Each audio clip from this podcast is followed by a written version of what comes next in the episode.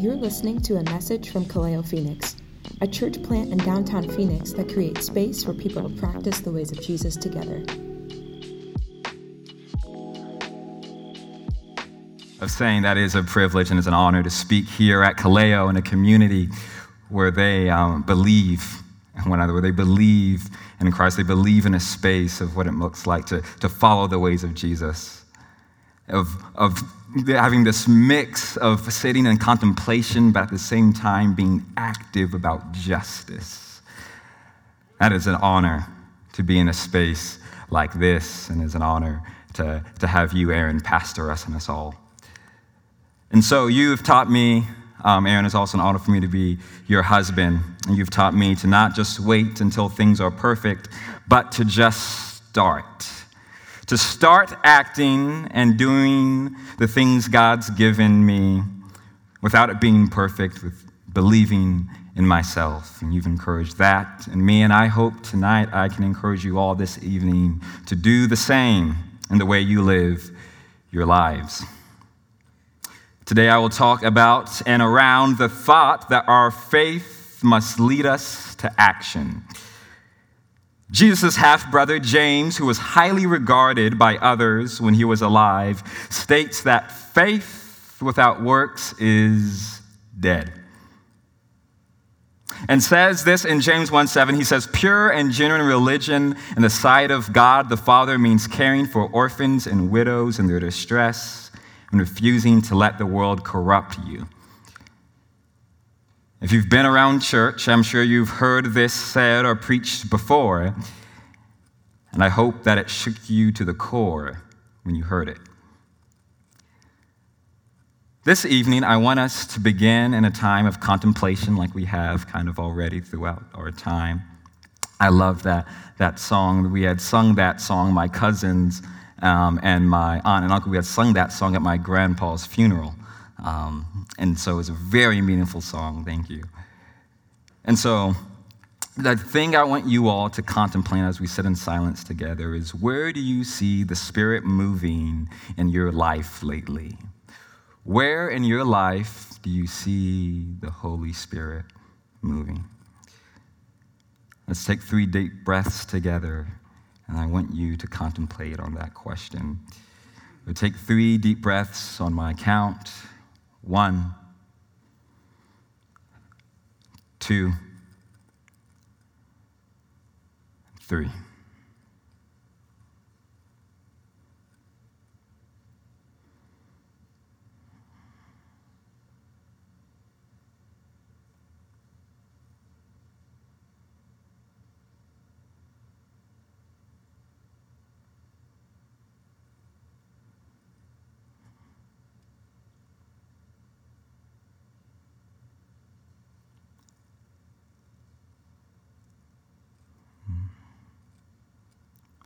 Father, thank you for being involved in your creation, of being active in our lives, in our families, in our jobs, in our relationships, God. Thank you for seeing us. Thank you for hearing us. Thank you for calling us your friend, Jesus. God, I pray that you would give us all a heart to listen to you, a mind to listen to you, God that you would allow this to be a space for us to listen to what I have to say, trusting and believing I am listening to you, Father, and that the words that I would say would fall flat on the floor, but the words that you would say, God, would hit the minds and hearts of everyone in here. And may we not only be listeners, but doers of the word as well. In your name I pray, amen. I'm reading a biography right now on the life of the theologian and philosopher named Howard Thurman. It's about this guy named Paul Harvey. And so, Howard Thurman, he was a philosopher and theologian who greatly influenced those who participated in the civil rights movement in the 1960s. Paul Harvey states this about Howard Thurman as Howard Thurman was developing his voice as a teacher and speaker. He says that, that Howard Thurman was less concerned with imparting knowledge and more consumed with leading students through deep exploration of both the course material and their dreams and visions for their lives. And so, my brothers and sisters, this will be my practice for today. Today, I'll make few claims, and I do not have like an overarching big thesis or strong proposition to give you, but will share my thoughts, heart, and what I believe the Spirit has been bringing to my attention. And so, this may be a, a different message than what you may be used to. And so it's my hope that you'll be able to make sense of what's said and apply it to your own life, your story, perspective, or at the very least, inspire you to think critically. So buckle up. Around this time last year, John Lewis passed, and his famous saying, Good trouble, became more popular than ever before. What made his quote around good trouble even more popular was a summer filled with protests and riots that challenged the way our society had structured and ordered our police system. The outcries of injustice bled into the order of American society and its systems from the public, nonprofit, and private sector being called out as unjust and or racist. And just like Cain killed his brother Abel, and Abel's blood cried out to God for justice, many continue to cry out for justice after the death of black and brown people. Public outcries from African Americans and other minority groups deemed our current social order as oppressive and unjust. And as this occurred, others see little wrong with our current social order and view our systems and structures as a means to keep everyone safe, to prevent chaos, to allow for progression of life and social status for everyone. And that those who threaten the current social order and society are viewed as villains, even deemed as demonic viewed as people trying to bring in instability and chaos. So, who is the hero and who is the villain?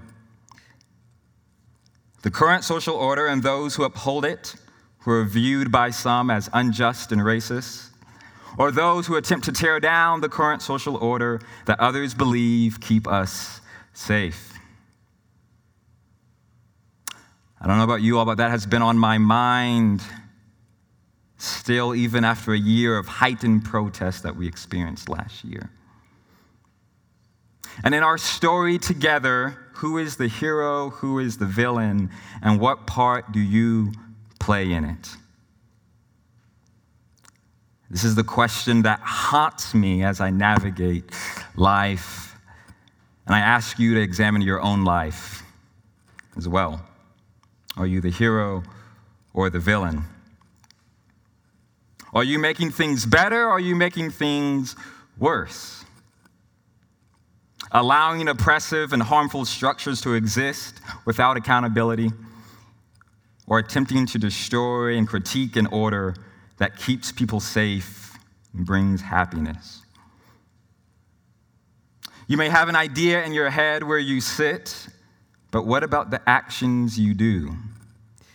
Where does your money go? What have you allowed to be said around you or not be said around you? What values do you uphold at home? What values do you hold accountable in the workplace? Examine your life for a moment. Are you the hero or the villain? That is the question that has permeated our minds and society and culture throughout the past year and also throughout centuries. Driven by good versus evil. What is good what is evil?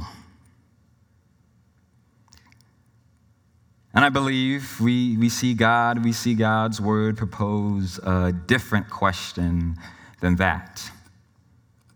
A better question, and perhaps for the believer, is who stopped listening to God? Who has stopped listening to God? Who has stopped listening and believing in the Spirit and that the Spirit still speaks today? Members in Scripture's Hall of Faith, which is in Hebrews 11, are tainted with error and imperfection and failure, yet they are counted as great believers because of their belief and faith that led them to action.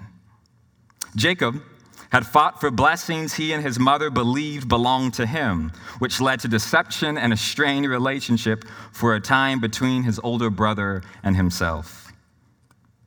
But it says this about him in Hebrews 11. It says, It was by faith that Jacob, when he was old and dying, blessed each of Joseph's sons and bowed in worship as he leaned on his staff. The words, as he leaned on his staff, have meaning. After Jacob wrestled with God for the rest of his life, he walked with a limp. And he gave over control of his life to God at that threshold turning point moment. As an old man and now a great hero of the faith, when he's talking to his son Joseph before he dies, says Jacob leaned on his staff, demonstrating his hard learned trust and dependence on the Lord. Realizing that what is heroic for a believer is dependence and belief in God. Samson had mistrusted a girl that he believed was a blessing that God put in his path. He was wrong, but ended his life believing. God saw him in his pain, and because of Samson's dependence on the God who sees, Samson's strength returned to him, giving him his greatest victory. Faith and belief are a key element in your walk with God, self, and others. True belief in God's goodness. Belief that there is a God who is there in time of crisis and he wants good in your life and for your life. Do you truly believe that God wants to bless you? Believe that God has done the great miracles that we read about in Scripture and that he still does miracles even today.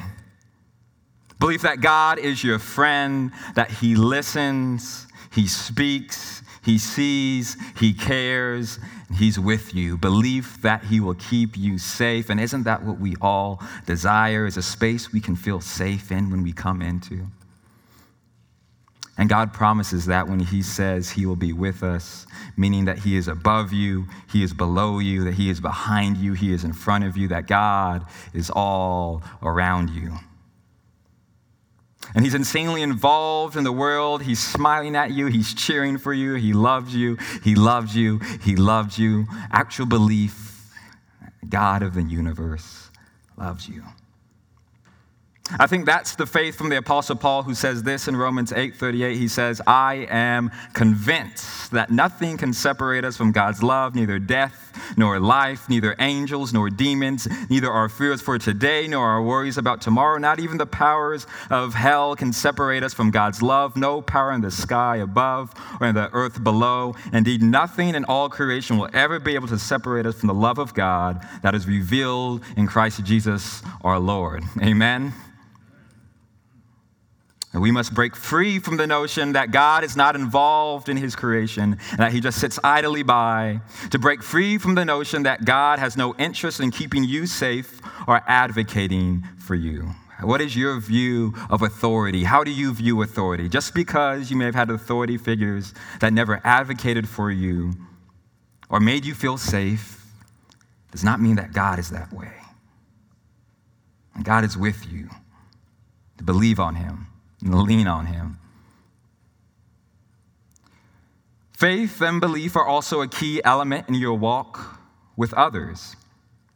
Belief that others have dignity and are made in God's image belief in the beauty of our differences from our experiences to our skin tones, belief that people of color are being honest when they tell you their experience of being black or brown in America, believing that everyone else is just as is equally important as you are, belief that people can change to be and do better for those they love. Do you believe that people can heal from the trauma and wounds they have experienced? Break free from the notion that others' immaturity means that you are better than them. To break free from the notion that God can speak through others even if they are not Christian. What would it look like if Kaleo was a community that, community that believed in one another? Instead of being skeptical of one another's dreams and aspirations, we look at each other and we say, no cap. Faith and belief are a key element in your own life. Belief in yourself, belief in your gifts and passions, to believe in your creativity and the thoughts that come to your mind, belief in your own convictions to not second guess yourself so much and doubt yourself and abilities, to believe that what you say matters, what you think matters, and what you feel matters. Do you truly believe that you are enough? And that where you're at in life is enough? And do you believe that your life has meaning? Belief that you are valuable and that you can choose to care for yourself, just like Simone Biles chose to care for herself by stepping down from the Olympic competition, loving yourself. Belief that you are so valuable that, in fact, God decided to put His Spirit in you. It says in Acts 2, as Jesus is leaving, that He deposited His Spirit in us. Just like when you're getting ready, right, to, to buy a house, you bring a deposit to show that the rest is coming. God deposited His Spirit in us so we can be that promise to the world that the Lord is coming. When you truly believe in yourself, and what the Spirit in you is saying, you will be given the motivation to act, to get your hands dirty. I have a friend at Neighborhood Ministries who Aaron said I, where I work at. He said that during this time of affirmations that they do for the internship team, that he gave someone who was a seminary student this gift. The seminary student mentioned to him that she believes sometimes in seminary school they talk so much theology, they miss the point of being God's hands and feet and applying the theology they were learning. So he gave her dirt. He gave her dirt in a jar to remind her how she got her hands dirty, serving the people at neighborhood ministries and to remind her throughout her studies that the call of a Jesus follower is to get their hands dirty. We are called not to only talk Bible and to talk heaven, but we must see it. We must see the stories of faith and scripture continue to happen in real time today through your faith that leads to action. Belief in self and in the Spirit allows you to boldly take action with a humble confidence. To face the problems that you see in the world. I was speaking with a high school student this week, and he told me he went to a camp. And as I was asking him what he learned from his time up there at this Christian camp, he told me that his takeaway from the camp is that people have trouble bringing their problems to God. Not because they don't believe he's listening or believe God's too small, but because the people don't want to face their problems. Hmm. A high school student told me that. I was like, okay. We are quick to want to deny that there is a problem because we do not want to face it. Today, Pastor Jimmy at Neighborhood Church shared that we must not cling on to denial, but must face reality and the problems we see. And that we must go through a time of lamenting that will cause us to act. What power it is to have the belief in yourself and the spirit that allows you to face your problems and society's problems head on. Barbara Holmes, who's another theologian, says this. She says that faith reminds us that the boundaries between this life and life are beyond, and that our power is not seated in what is bestowed by politicians and society, but to everyone willing and ready to recognize the moves of an active Holy Spirit. By being receptive to the things that we don't understand, we fling open the center of our being to the mysteries of the divine. Are you willing and ready to recognize the moves of an active Holy Spirit? I believe to be ready is to also trust in God's grace. When the actions you take or perhaps the wrong actions. But owning up by saying, perhaps I heard God and His Spirit incorrectly. Acting according to God's Spirit is a move of faith and trust in His grace. At Acts 15, Paul and Barnabas are running against the problem of Jewish Christians forcing Gentiles, non Jews, to be circumcised. And after a meeting where Jewish Christian leaders spoke about it, they wrote this to this non-Jewish church in Acts 15:28. This was a pressing matter to them, and they write this. They said, "For it seemed good to us and to the Holy Spirit to lay no greater burden on you, burden on you than these few requirements: that you must abstain from eating food offered to idols, from consuming blood." Or the meat of strangled animals and from sexual immorality. If you do this, you will do well. Farewell. The part I want to focus on on this letter they wrote to the church is them saying, It seemed good to the Holy Spirit and to us. That short phrase alone communicates that these great believers of the past tried their best to understand the Spirit and act on it, but have some unsureness about their decision. They weren't really sure at the time, but they went out and acted. We emphasize the grace of God on forgiving our individual sins and vices. When I believe a case can be made for the idea that God has given us grace for the mistakes and failures we make by trying to do good by Him and others and trying to act on faith and the Spirit. I encourage you to keep trying even if you fail.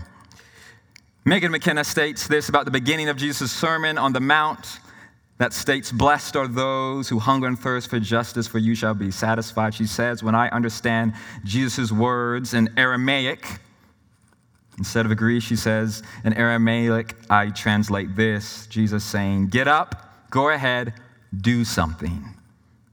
Move, you who are hungry and thirsty for justice, for you shall be satisfied. Get up, go ahead, do something. Move, you peacemakers, for you shall be called children of God. To me, this reflects Jesus' words and teachings much more accurately I can hear him saying, Get your hands dirty to build a human society for human beings.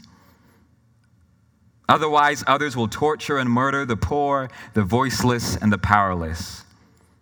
Christianity is not a passive but active, energetic, alive, going beyond despair faith. Get up, go ahead, do something, move. Jesus said to his disciples. All of us share a desire for a human society where everyone can feel safe, and a society where justice rolls down like a river and everyone can live in harmony together. The beautiful order and society we all seek, Scripture tells us, came as a person. And that is good news, my brothers and sisters and it came as Jesus Christ. And what is also good news is that he put his spirit in you. Uh, Jesus put his spirit in us to reflect the reordering of society, to reflect his kingdom, just like a deposit on a house. The spirit is deposited in you as a promise of restoration. Trust the spirit and believe that the spirit is in you. But are you listening? Are you listening? My good friend and mentor, Chris Townley, who's a pastor here, wrote this in his Holy Spirit Leadership and Practice course for his doctorate program.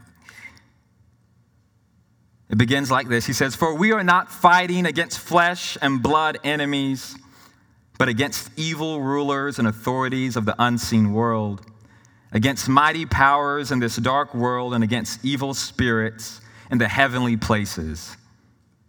To speak against the evils of the world requires us to discern how to identify what is evil. Throughout the scriptures, evil, especially as the Apostle Paul describes it in Ephesians, lurks within the cracks and crevices of life hiding in the shadows of the spiritual realm, it does not seem as if we are able to simply clasp hold of evil with our physical hands and strangle it into non existence. Biblically speaking, evil is much too crafty for us to confidently snatch it from our lives and deposit it in a trash dumpster in the alley. Evil, characterized as the fullest expression of the evil one, the accuser, the Satan, the enemy. The devil is subtle and way less distinguishable than God's people would like to admit it to be. As Ephesians 6:12 communicates to us, evil, evil slithers its way through the unseen world among the darkness where we cannot quite get a life-saving grasp on it. In order to speak against this seemingly elusive evil, you must learn to live and operate in the unseen. In the spiritual dimensions of our lives and the world we occupy. This is why Paul exhorts to us pray in the Spirit at all times on every occasion, because the Spirit offers us the language and indwelling necessary to identify and overcome the evil of the unseen world. If we do not pray in the Spirit at all times and forever stay tethered to God's presence, then we cannot speak against the evils we encounter. However, to speak against the evils is not solely about talking in the Spirit,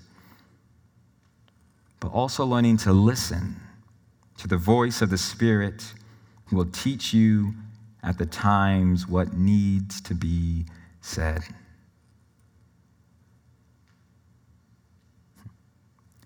To listen requires you to be silent. Perhaps that is why God made us with two ears and one mouth, as my friend Brad reminds me. To be silent, to be still, to contemplate on what we hear and then move so that Jesus may be seen in the world we live. I want you to take that time now to listen and believe in yourself and what the Spirit in you may be saying by contemplating and discerning what you may need to act on. So ask the band to come up as well at this time.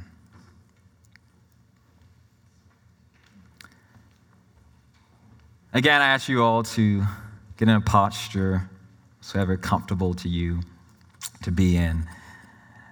And to take three deep breaths, again on my count. Close your eyes, perhaps while doing it. One, two, three. I want you all to imagine yourself sitting down at a coffee shop here in Phoenix or tea, whatever you prefer. And the person sitting next to you, facing you, is Jesus. He is giving you his full attention. You begin to tell him about the problems you're facing at home, at work, school. And you begin to tell him problems that you see in our society that may bother you. And then you ask him, Jesus, what do you want me to know about all of this?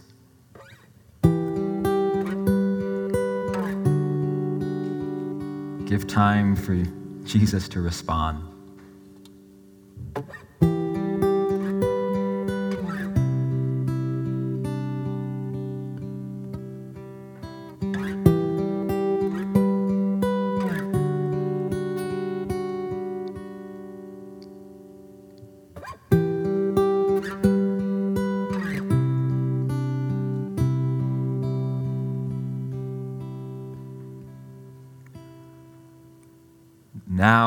Jesus, what is it you want me to do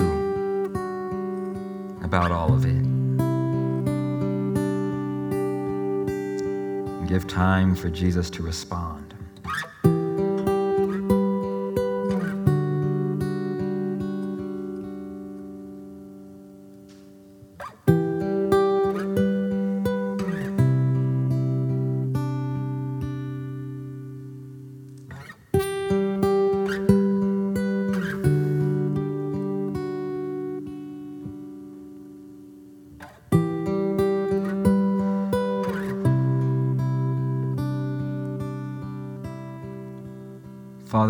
Not in a hurry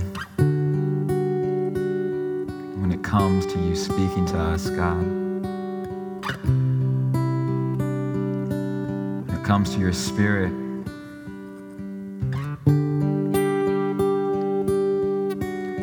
make us great listeners of you and show us where to go, what to say. As we trust you to be in front of us, behind us, above us, as we trust you to be all around us.